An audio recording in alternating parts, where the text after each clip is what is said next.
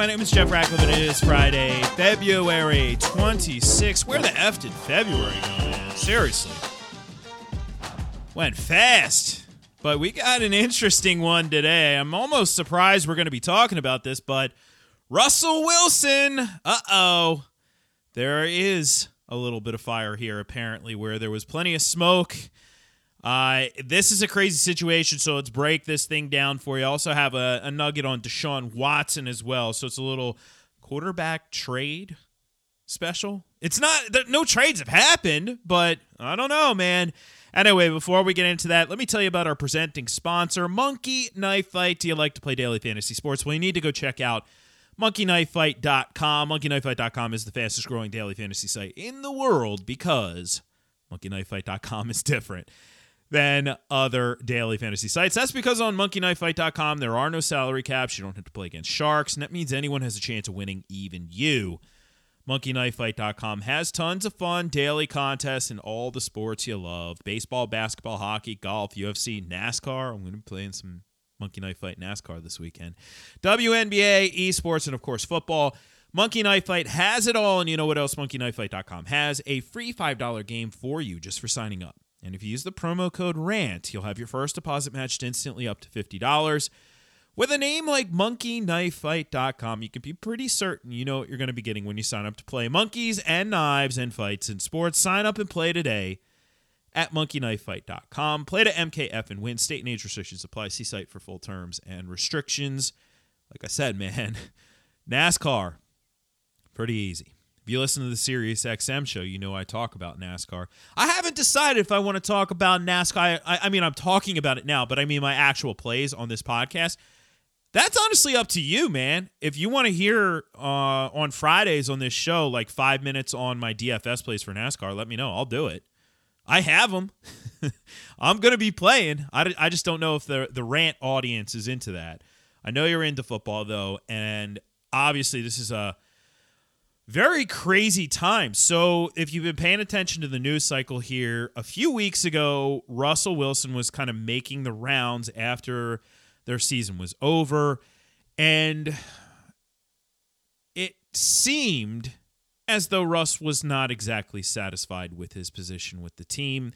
But a lot of people took it as kind of a, you know, all right, post playoff exit, uh, disappointment, that sort of thing, but really nothing there. Like I even had people when I brought up the topic initially of, hey, we can't say it's a 0% chance that he is uh, traded. People were like, Jeff, you're crazy. But my whole thing, and I've noticed this in my many years of covering the NFL, if there is any smoke, then there is the potential for fire. Now, I'm not talking blazing inferno fire, might be a minor little fire that could easily be put out, but there's a, there's a chance there's fire. And in this instance here, it looks like there's more than just a chance there's fire, there's legitimate fire. Yesterday, over at The Athletic, uh, Mike Dugar and company uh, put out a long form piece that, if you haven't read, I highly recommend sitting down and reading on the this this very matter here and the very real rift that has developed between Russell Wilson, his camp, and the Seattle Seahawks, in particular Pete Carroll. In fact, it's gotten to the point where originally the tweet was uh, something to the effect of uh, he would he would be willing to tr- be traded to the Dolphins, Jets, Saints, Raiders. I believe that was from Jason La Canfora over at CBS Sports. Well, then Wilson's agent actually told Adam Schefter that he would only consider going to the Saints, Raiders, Bears, or Cowboys in a potential trade. So really limiting there. Otherwise, uh, he has a no trade clause, so he could void out anything uh, due to the no trade clause. So it really limits the field. And I, I do think this is fascinating unto itself. You know, his agent has essentially said this is us saying, hey, if he was traded, these are the only teams he wouldn't void. So technically speaking, he's not asking for a trade, but it's kind of like all right, so uh, uh, you know, uh, Christmas rolls around, the holiday season. If you don't celebrate Christmas, the holiday season, and you say, or your birthday, whatever. Like you don't you're not directly asking for this particular gift but you kind of make it clear that you wouldn't be disappointed if the gift came. Like one of those? That's what's going on here. They're asking for a trade. They're just not demanding a trade. Those are two you know kind of two different things on that that spectrum. They're not demanding a trade but it's a trade request. So we're to this point right now. And while we um, before I unpack kind of how we got there, let me just run through this really quickly. The Saints to me would be amazing, right? But I'm realistic. Like the Saints, that'd be sexy AF if Russell Wilson's in a Saints uniform. But I'm realistic. When we look at the current salary cap and in terms of cap space, where the Saints are, uh, they are, you know, um, on a scale of one to 10, they're effed. Like they're not even on the scale. like they are so far over the cap, it isn't even funny. Uh, over almost 70 million over the cap. So even if the cap was a normal escalation like we typically see in the NFL, like not a contraction like it is this year, they'd still be effed.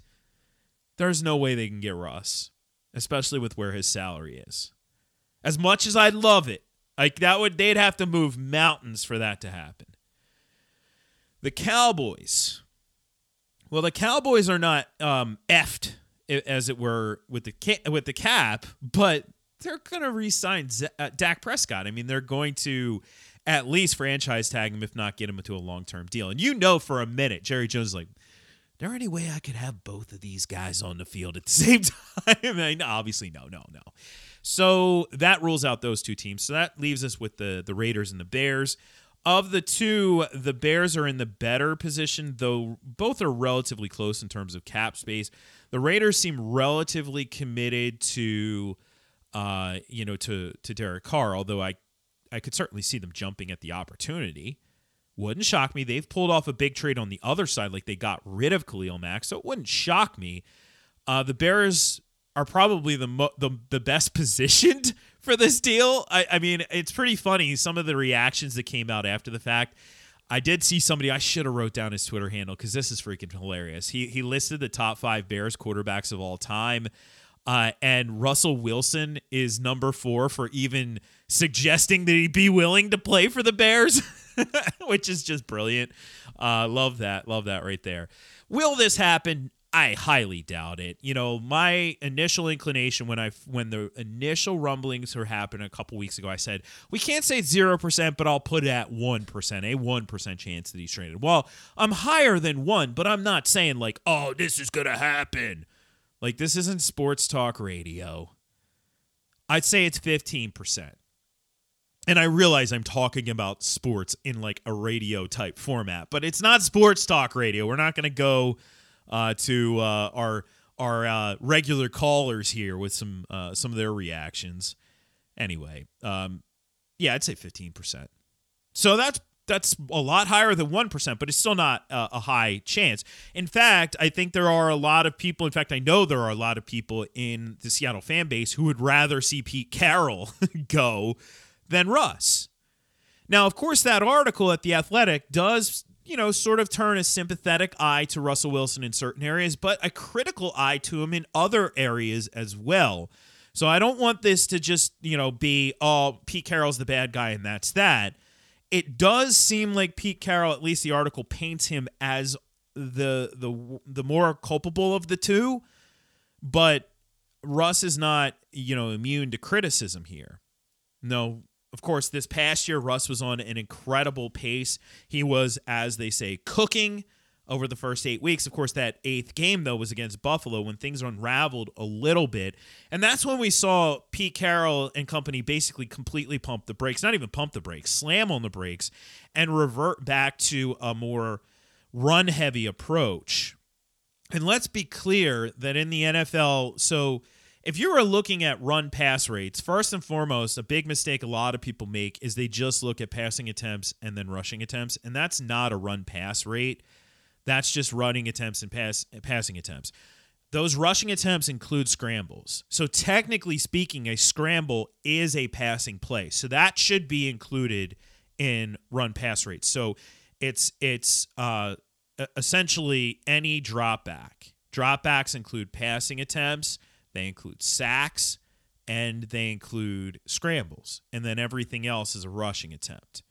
That's what you need to do.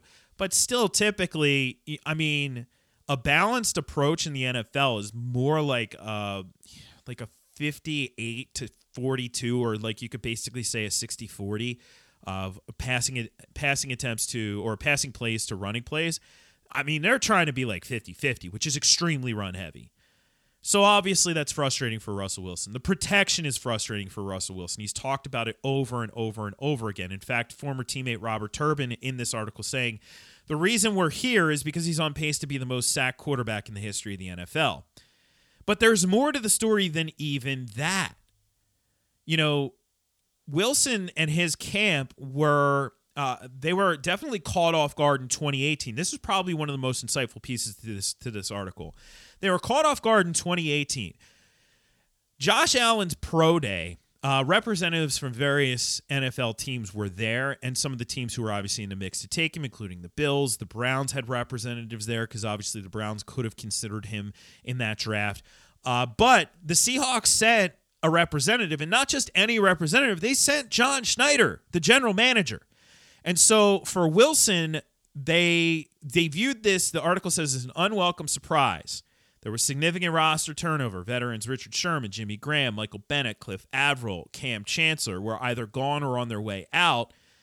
And reports were surfacing or surfaced at the time that Wilson's agent called Schneider for clarification on his status. Like, does this mean you guys are looking to move on? And I mean, we've seen this in different ways in the league recently, and we've seen some of the results. Carson Wentz, well, the Eagles drafted Jalen Hurts last year, and obviously he didn't take that well, and now he's gone. Aaron Rodgers, you know, Jordan Love last year as well, didn't take that well, and he went out and won the freaking MVP. So, you know, different approaches there from those two guys. But Russell Wilson didn't take well to this. And these are types, you know, sometimes we just think about these guys as if they're on the field. They're, these guys are human beings. You know, and I know for a fact if I'm at my company right now at FTN and uh, they bring in somebody with my exact skill set, like who could do all the things that I do, who's younger than me, I'm going to be looking over my shoulder as a human being, right? And it's natural. So there's a lot to this. In fact, there are some people in the league who think a trade could happen. Even if it doesn't happen this year, it could happen soon. So that's where we are. I don't think we get to the point where Russell Wilson says, I'm not playing this year. But I do think we are basically almost at that point with Deshaun Watson. Now, I know it's only March, but uh, last week, and this is from Dan Graziano over at ESPN, Watson met with the new head coach, David Culley, and basically said to Culley, who it's reported he had a pretty you know good relationship with because they you know they had some interactions at the Pro Bowl, etc he told tell Culley that he, he's he wants to be traded. He said, "I have no intention of playing for the Texans again." So this is an odd situation because Watson has dug in on the one side. On the other side, the Texans have dug in to the point where they literally are not responding to trade, not even offers, but inquiries.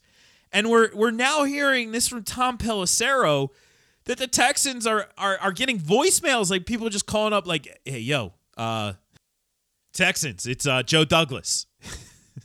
I, I honestly don't have a Joe Douglas impersonation. It's Joe Douglas. We'll uh, we'll give you Darnold and a couple first round picks, and, and honestly, whoever you want, just just give me a call.